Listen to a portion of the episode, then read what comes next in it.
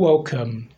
The psalm that we're looking at today is Psalm 70. That's 7 0.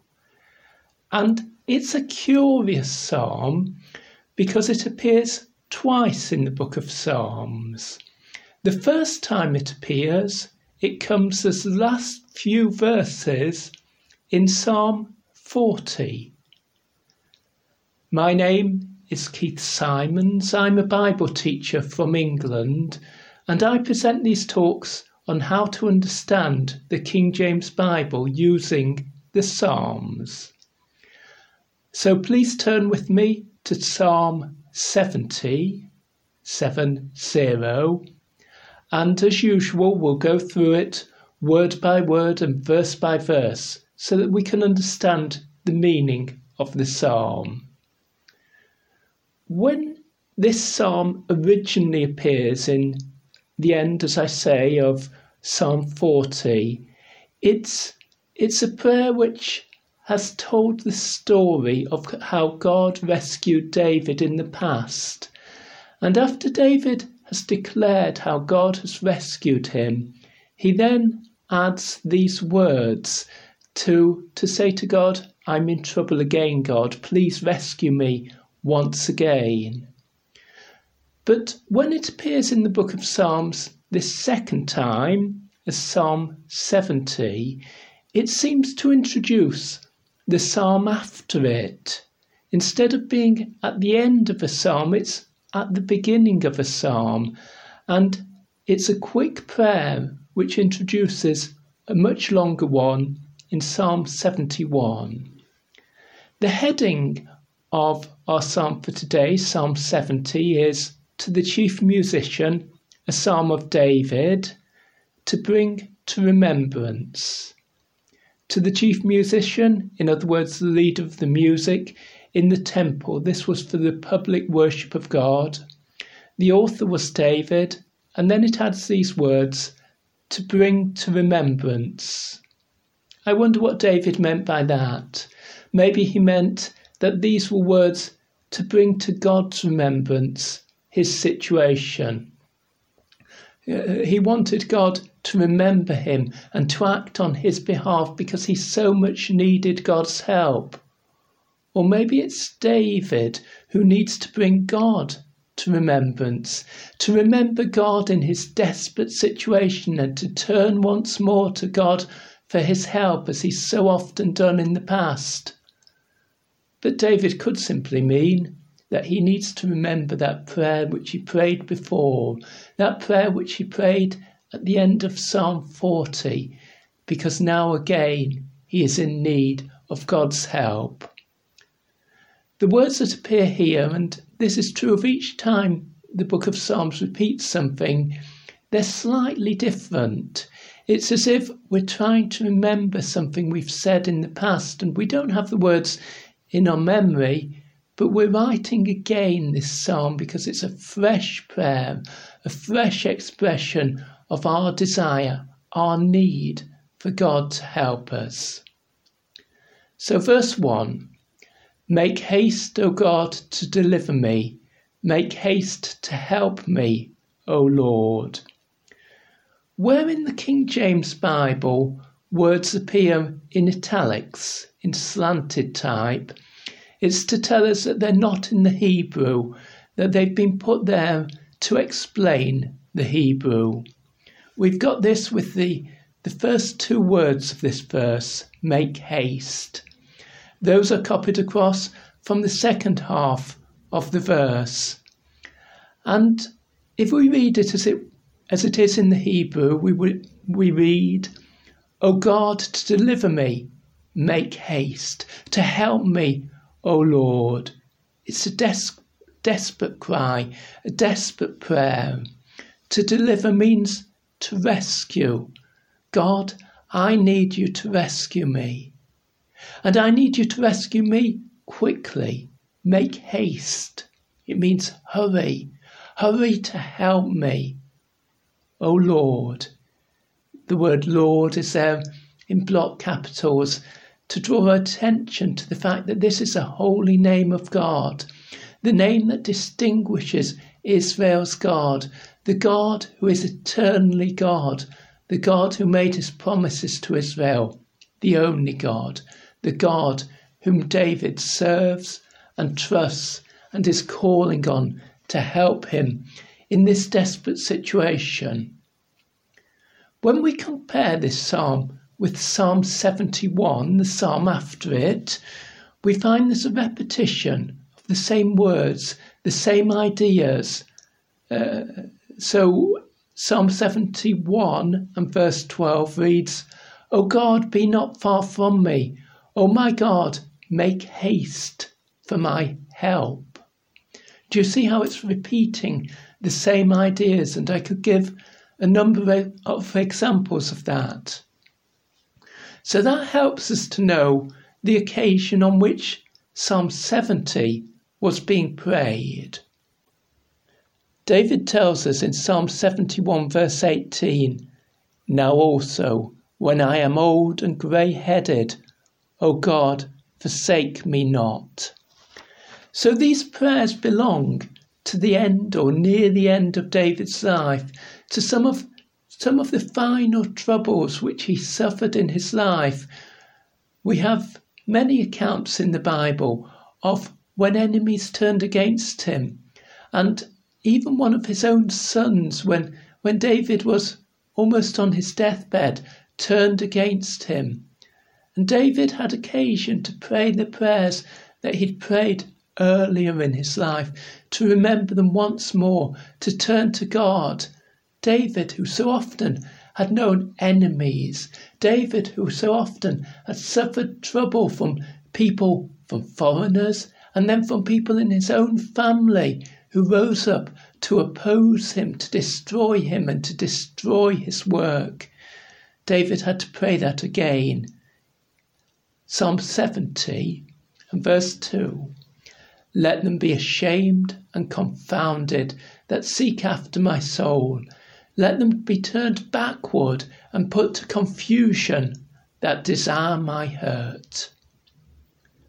Three words there ashamed, confounded, and put to confusion. These words in the Hebrew have a very, very similar meaning.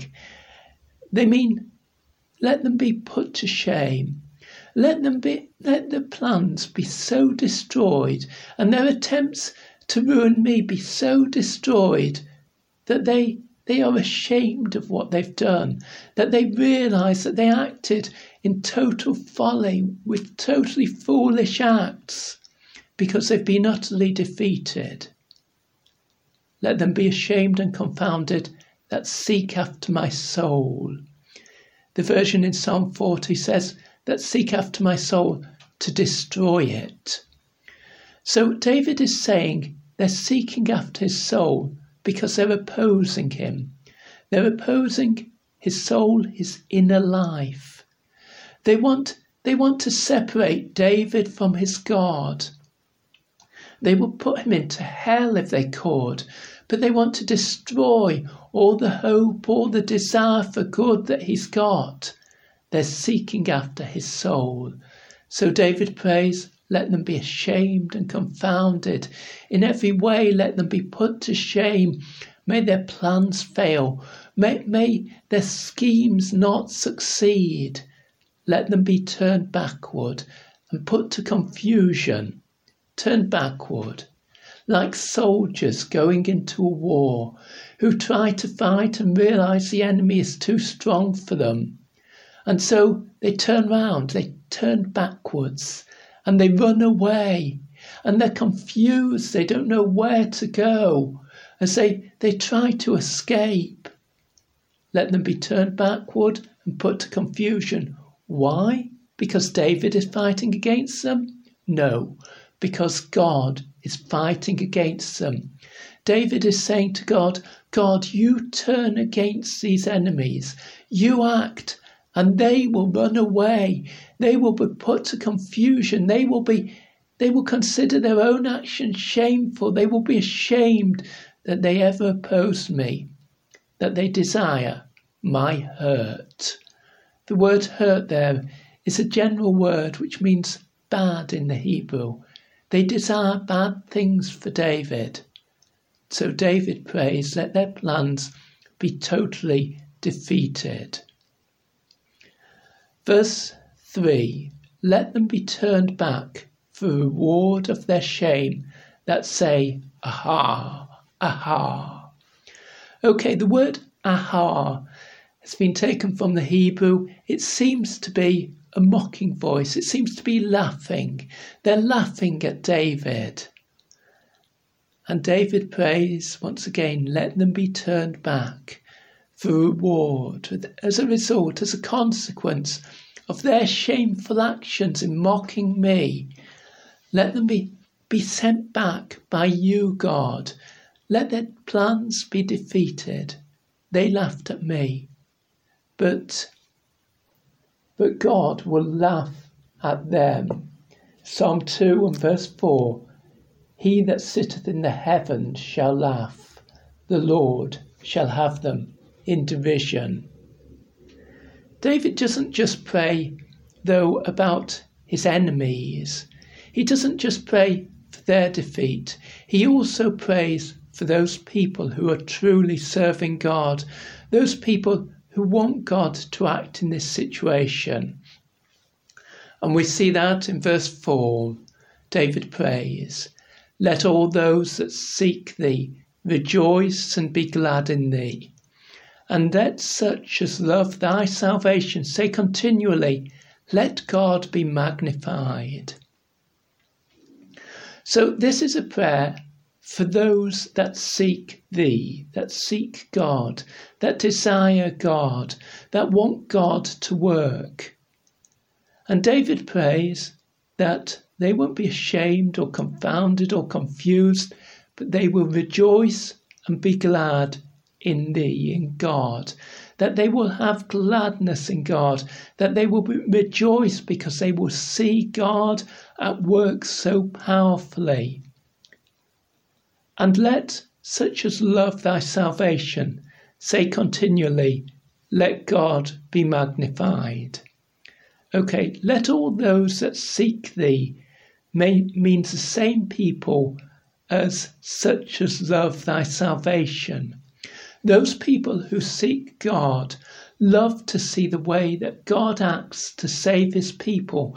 They love to see God acting in power to rescue people. And so David prays for them.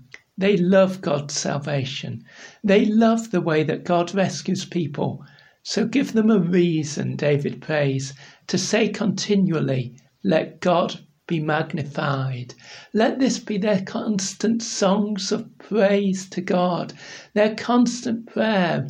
May they constantly want to say, Let God be magnified. To be magnified means to make something bigger in English. In the Hebrew, it means to be great. Let God be even greater. Uh, an ancient Hebrew writing called the Targum interprets it as let God's glory increase. In other words, let the honour that God is receiving continually increase because of his fresh works to save and to rescue people from their troubles, from, from their difficulties, from their enemies. These are reasons always to praise God and to give Him thanks. So David's prayed for the defeat of his enemies. He's prayed that God's people can rejoice and be glad when they see how God has saved David. But now David must pray for himself and he prays for himself in the most humble way. Verse 5 But I am poor and needy. I am a beggar.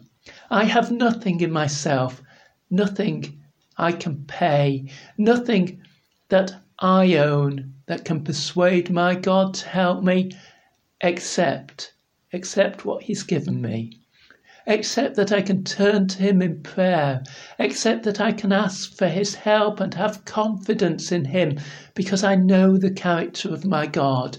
I know what God is like. I know that God cares for His humble people. I've asked Him for His help. I'm trusting in Him and I'm seeking Him, and that is the only strength I have. I have no strength in myself. I am weak, but God is powerful, and He is my God. But is it right, someone may ask, for David to pray, I am poor and needy? Because by this time, as we've seen, he's old and grey headed, as grey haired, as he prays in the next psalm. He's the king of Israel. He is a wealthy man. How can he pray like a beggar? I am poor and needy. Well, he can pray that because without God's help, he would be poor and needy. Without God's help, he would have nothing. He depends totally on his God. He depends on God as much as the poorest beggar in Israel does. So he's got nothing in himself. But God has everything. And so he prays, Make haste unto me, O God. Don't delay. Don't, don't wait. The time has come for you to rescue me and to rescue me at once. Thou art my help and my deliverer, O Lord. Once again, using the holy name of God here. My help, my rescuer. This is the God whom I serve. This is the God whom I trust. I just ask one more thing make no tarrying, do not delay. Even so, come quickly, Lord Jesus. God, I need your help. I need you to act now. Just as so often in the past in my life I've had to pray this prayer, so it is my prayer again now. Lord, act and act quickly to save me, to rescue me from my enemies and from my troubles. And David prays that prayer in faith. And at the end of Psalm 71, we will see we will see the answer to that prayer. Verse 24 My tongue also shall talk of thy righteousness all the day long, for they are confounded, for they are brought unto shame that seek my hurt. Yes, God is the God who rescues his people. David need not be afraid. David need only put his trust in God. Please write to me. My email address is 333kjv at gmail.com. That is 333kjv at gmail.com. Not many people write. It would be lovely to hear from you. You won't go on any mailing lists or anything like that. I'll, I will look forward to reading your email. Let me read to you now the whole of Psalm 70. To the chief musician, a psalm of David to bring to remembrance. Make haste, O God, to deliver me. Make haste to help me, O Lord. Let them be ashamed and confounded that, seek after my soul. Let them be turned backward and put to confusion that desire my hurt. Let them be turned back for the reward of their shame that say, Aha, aha. Let all those that seek thee rejoice and be glad in thee. And let such as love thy salvation say continually, Let God be magnified. But I am poor and needy. Make haste unto me, O God. Thou art my help my deliverer. O Lord, make no tarrying.